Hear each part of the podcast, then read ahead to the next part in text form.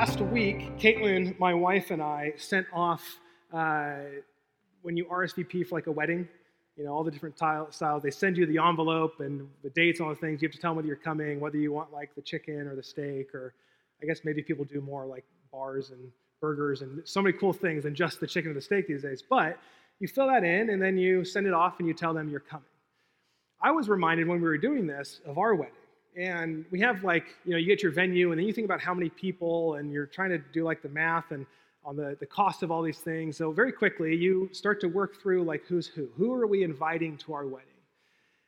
And you very quickly realize like we got to make some hard decisions or else this is you know potentially going to be larger than what we thought. Um, and it means that we're not going to invite certain people that actually we know we love we grew up with or whatever it is and then, I mean, think about last time you went on vacation, maybe with a group of friends. Like you picked two, three, four people, and maybe you went on a trip or you went out to dinner or something like that. You probably could have had more friends on that trip or at that dinner, and but you chose those ones. Or maybe as we're in graduation season, you're either inviting someone to a graduation party or you got in, invited to a graduation party. All, all the different life events that we have really becomes a space of being invited or inviting people to. And the challenge with invitation is that you choose who you're inviting, which also means who you're not inviting. And I wonder for us this morning, those that are following the ways of Jesus and proclaiming to be a disciple of Jesus, how that actually shows up in our faith. As we would say that we've been invited into life with God, We've been invited into the family of God. We've been invited to the table of God. And then we, you know, kind of do this church thing and we think through how we connect with other people and maybe then who I start to invite to church or not. Percentages are down on us actually inviting people to church. But then on a larger level, I wonder how we start to like view other people and inviting them to life with God. Where we start to draw lines on who's in and who's out? Who, who are the people that you would invite to your 150 person wedding, and who are those that don't deserve to be there, aren't good enough to be there, are too bad to be there, are doing the wrong things to be there? And very quickly, this idea of invitation and inviting people to enjoy life with, we start to determine who's in and who's out. And this morning, we're going to finish our series in Luke. And we've been looking at the ways in which God is breaking through into the lives of everyday, ordinary people, and how oftentimes it's the people that we last, least expect.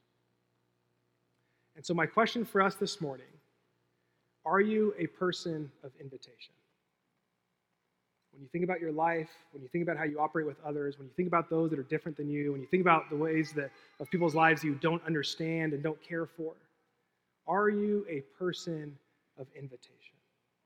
And to kind of communicate this, what we're going to watch here in a second is a video of Lila Van Gerpen, one of our overseers here, interviewing my cousin Adriana, who lives up in Berkeley and who has been a part of Midtown virtually since we started, you know, right at the beginning of the pandemic. Um, and you'll hear a little bit more of her story here in a sec, so I won't ruin it.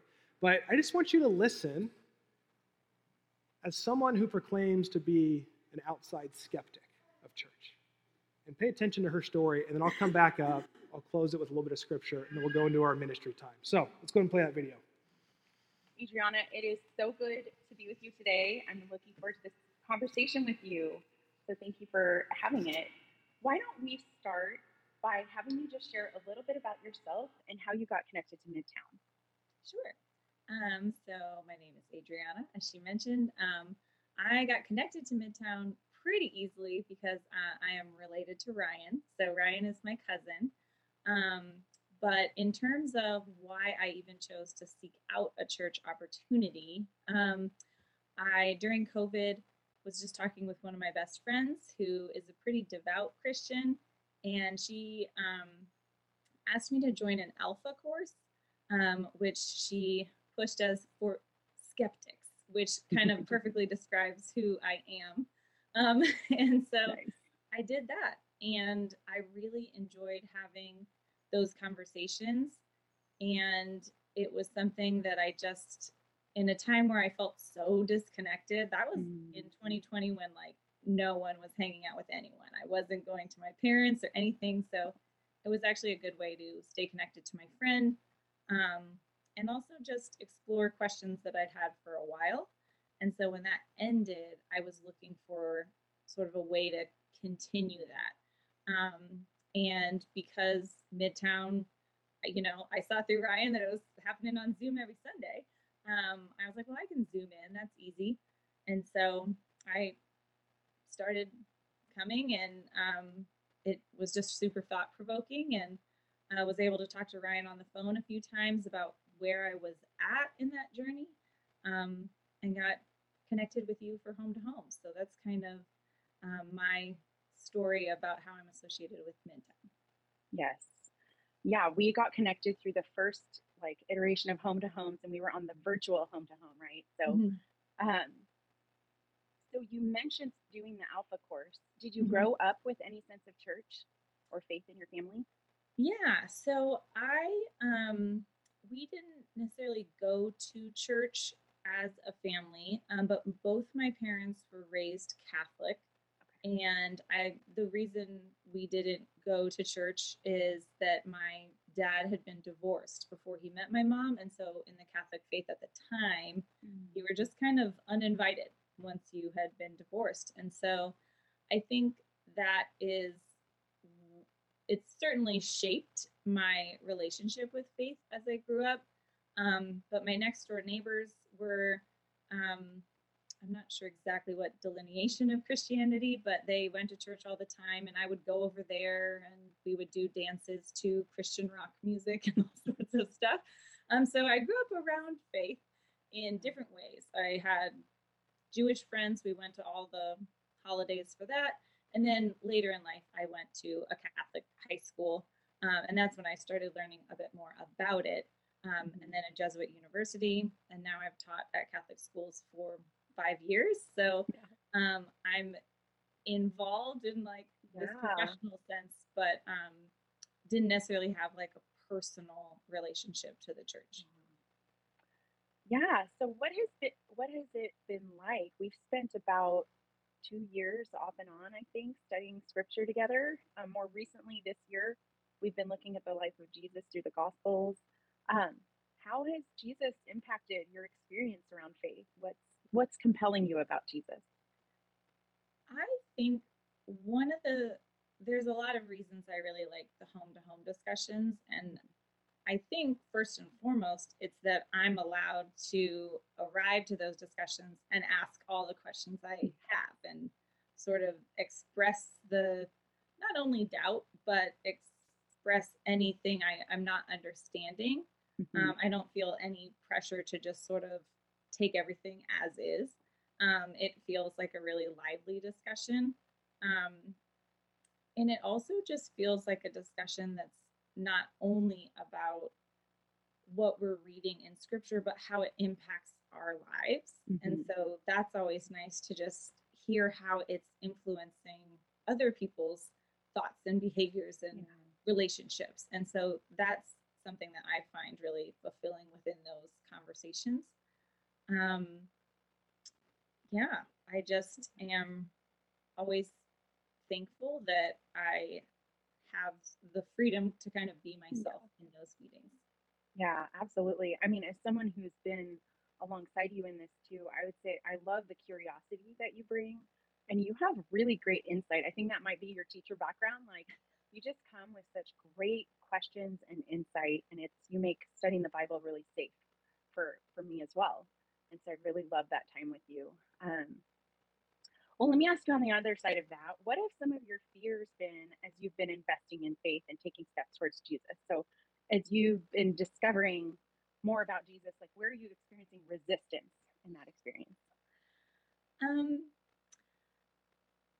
I would say some of the resistance I feel is just the the general outlook of Christian that I have gotten as I've grown up and what I see in the media.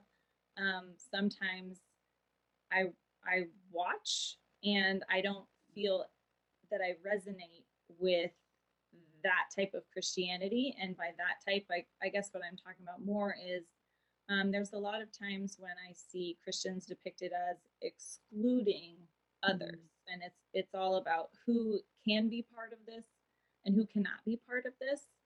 And there's times where that just doesn't feel like what I'm reading about. And Mhm. so it's really hard for me to put those two things together. And then on top of that, just like personally, I have friends who would not be included in many Mhm. Christian settings for whatever lifestyle choices uh, that they have um, or who they are as people. And I think as someone who felt, right, that my own dad was excluded from his religious upbringing, I I always am very resistant resistant of anything that feels like we're just deciding who gets to be part of this and who Yeah. doesn't and not this inclusive welcoming if it's not about unconditional love it just doesn't really feel like what i'm reading about and so it just feels a little hypocritical. So that's kind of the resistance of i'm still not necessarily comfortable proclaiming to friends or anything like i'm a christian and i'm doing bible study because i'm really worried about well when they hear that mm. are they going to think I do not love them or I don't like yeah what do I think about them? And so that's something I always want to be really careful about. Yeah, and can you say a little more? You said like this this idea of like exclusive belonging being contingent on like, you know, like doing the right thing or acting the right way versus what you're seeing in scripture.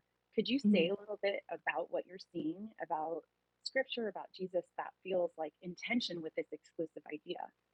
yes um well I know that one thing just in terms of the Bible that has always not necessarily given me pause but made me think about is there is always this discussion of how we behave now determines like who gets to heaven. And it becomes this like in group and out group if you do these right things not only will you be rewarded in this life but you will be rewarded in heaven. And it seems like those storylines of like that is what religion is it is doing all the right things so you get rewarded now and later Mhm. just doesn't seem compatible with any of the things that we've been reading or that Mhm. I had kind of known about before. But I know that I just, um, I mean, we just talked about that it's a it's a service. It's being of service to others, and I think one of the things that Ryan said in the first um, times I joined at Midtown is he was just talking about the Lord's Prayer, the Our Father, and he said something about right that this is to create heaven on earth. And Mhm. all of a sudden something like clicked for me. I'm like yes that's that's kind of what i've been thinking and that's what i've been resisting is it's not about who's going to get in in this afterlife it's how can we be people together now and create that unity now in this life. And Yeah. so that's like that, that's been huge for me just in terms of kind of pushing away the ideas of who's in and who's out Yeah. and just opening up to what is it what are we really being called to do how are we being called to be with one another and in relation to one another Yeah, I know there's a bunch of times, particularly this year, I think, where I've just, we've talked about like, oh my gosh, Jesus is like flipping the script on who belongs in the kingdom, right? And it's Yeah. the people on the margins and it's the people whose stories don't get dignified and he just brings dignity to them. And just like how much intention, how much that um, contrasts with this idea of exclusivity and inside outside of belonging and stuff. So, yeah, I appreciate your insights on that. Um, I also, one of the things that has really got me thinking, and, and the last time we were able to meet, we were discussing the humanity of Jesus, right? He's both Mhm. God and man.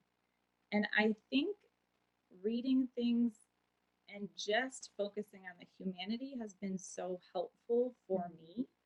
Um, the moment we were discussing was when he sort of mourned with everyone, right? Right before raising someone Yeah. from the dead. And we were kind of talking about how interesting that he knows that that's that he's about to change this whole thing and yet he's still going to mourn and and feel that human emotion um and something i was thinking about too just as a catholic school teacher teaching about easter um is in when he was crucified even though he'd spent all of this time saying this is the plan. I'm going to die for you. Like i'm not going to be here. I know the plan. I'm with the plan.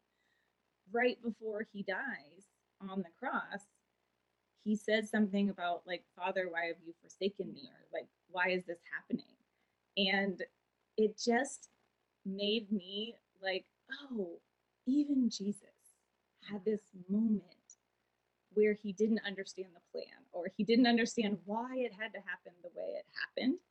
And so that's something that just makes me more compassionate with myself when I'm mm-hmm. like, oh, when I don't understand why something is happening the way it's happening, or I don't understand like, like, oh, I'm just trying to talk to God and be like, why? Why this? Why now?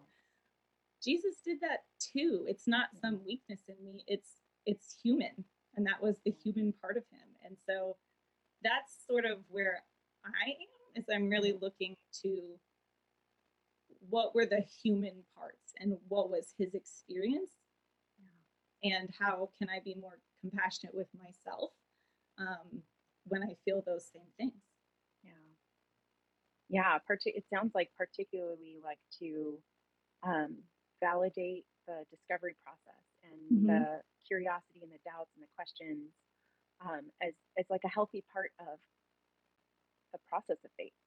Absolutely, yes. Yeah. I love that.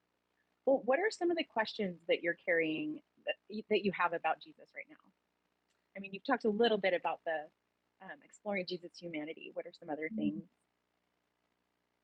You know, I think I'm just, I have gained so much from actually reading the text. I think when I was younger, I was taking the words and the quotes from others about, you know, what Christians thought, or, you know, well, this is how it should be because it says this and this in the Bible.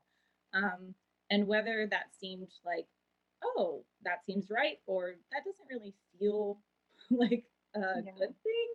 Um, I just sort of took it as is. And so I think where I'm at right now is just enjoying sort of reading it for myself and having a better understanding. Um, and one of the things I've really enjoyed within our small group discussions is that you bring in all the context of like, this is when this was written, this was the history, and um, this is why they might have said something in this way. Um, and so I think in terms of like what questions I have, it's just the questions that come up as I continue to read and understand it better for myself. Yeah. Yeah, I love that. Um, okay, let's imagine into the future, five years from now. Where do you hope to see your faith move towards? This was one I struggled with a little bit when you said you were going to ask about because I think there's a part of me right now that's trying not to pre- predict the future. Yeah. But um, I think where I would like to see my faith is um, I would like to be more comfortable just like in prayer, in talking to God. I know that you always know when we, you know, bring our small group to an end and anyone's just allowed to say whatever they want. Um, the the Catholic in me is like, no, there's specific prayers you say at specific times, and you don't just talk willy nilly about anything. Um, so I think Yep. um, one of the things I am trying to learn is just like how I can have um, a better sort of my own conversation with God. Um, and I actually just learned about something I'm curious to explore, which is two way prayer, where you write a question to God and then you just write down everything that comes to your mind with the idea that somewhere in there is the message that God wants to give you. So that's something I'm interesting interested to explore. Um, but yeah, that's where I hope I can grow Yeah. in sort of communication with God. Yeah, I love that. And it seems really vital that as you are getting to know God, like getting to know Jesus, getting to know and kind of filling in the picture of who, um, you know, what Jesus actually did and what Jesus actually said, um, rather than kind of just a little, you know, like What I hear Um, from other people. yeah, exactly. Yeah, the hearsay. I think that that um, is such a vital part of like helping us connect in prayer in honest and genuine ways, right? Mhm. feeling, um, yeah, there's a lot of freedom in our small group too pray if you feel comfortable and don't pray if you don't. Um, but I love the ways that you want to take risks in that in the future for sure. Um, well, let's end with a opportunity an opportunity so you have been around midtown for a couple years since the pandemic really and even though it's been at a distance virtually through um, virtual zoom church and then also home to homes um, what is you know do you have like an encouragement you'd like to leave us as a midtown community as a church Yeah, I mean, I would just say keep doing this in that I love that you are trying to engage with people who are questioning faith, who are exploring their faith, who have doubts, who have fears. Um, it just is opening a door that I know that when I was trying to open doors and figure out, okay, where is it safe to explore? There were times where I opened doors and I didn't feel that safe to explore and ask questions and speak my mind. And I just feel like it speaks volumes that you are reaching out to people in your church community to highlight people who have doubts, people who are skeptical about things, you know, people who have questions. Um, because I think what I've learned in this whole experience is even the people who have been Christians for a long time have questions. they have questions about life. And so bridging that gap between people just entering and people who have been thinking about this for a long time is just um, it's huge. And so yeah, just keep being open to curiosity. I love it. Thank you so much for both sharing your story now, but also for the couple years that we've been able to just invest in each other's learning. I've learned as much from you, I think, as you've talked about um, the ways that you've grown. So I really appreciate you. I appreciate your friendship, and I'm glad that we've gotten to intersect in these ways. So Same. thank you so much. Thank you so much. Yeah, absolutely.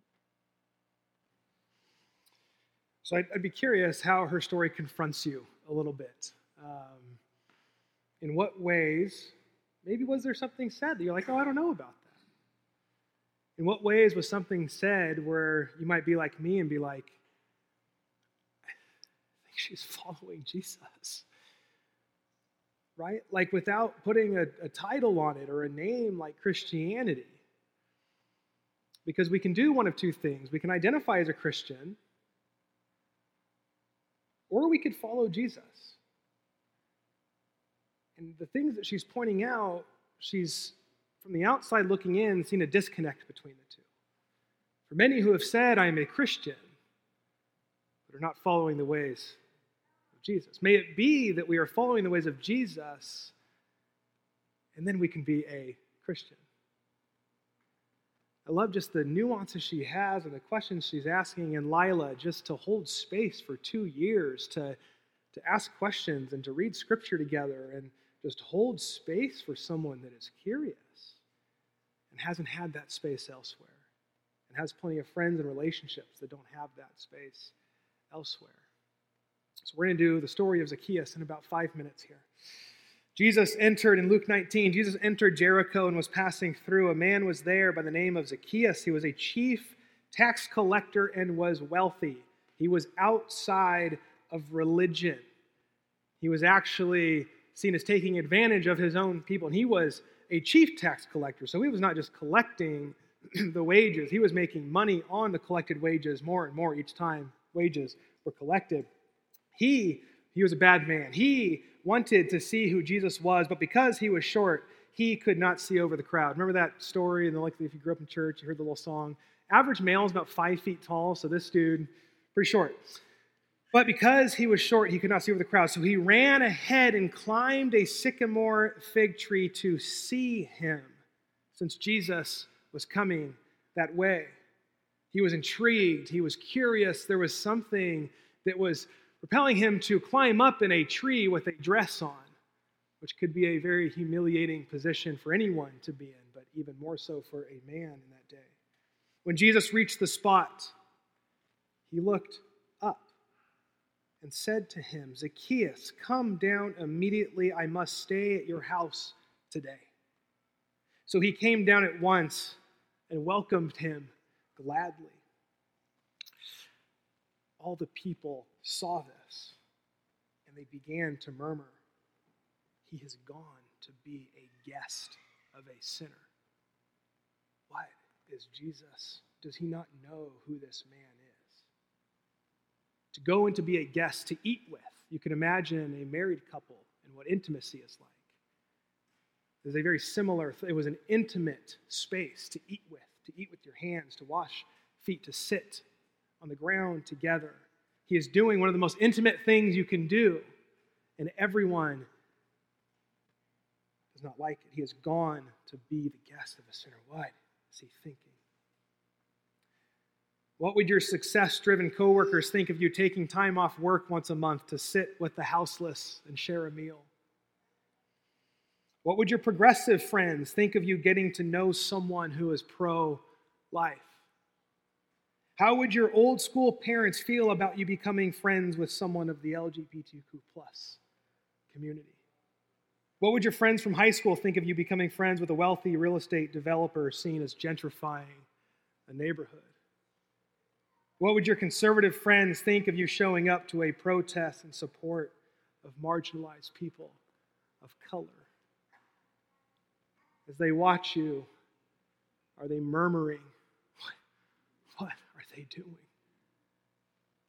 They are living life with sinners.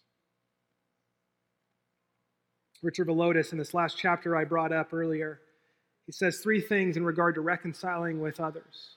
We need to leave our world.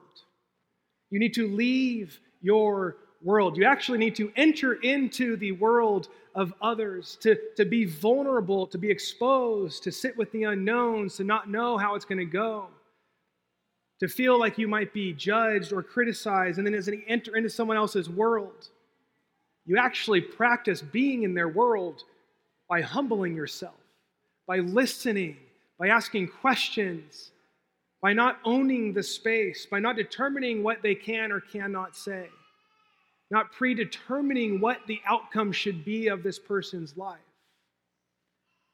And you are to allow yourself to be formed by others. Open up to their worldviews while still holding to yourself. I think that is one of the greatest lies of this time that you can sit across the table from someone different than you, and all of a sudden you're going to just be completely begotten to whoever they are or what they're up to you can still hold to who you are and your convictions, but you can still hold them openly compared to someone else's story, their worldview, their perspective, the way in which they see God, the way in which they've experienced culture. May we be formed by being people who have like curiosity. And there's a mystery to things we don't have completely figured out. We actually ask questions and then we like shut up and listen.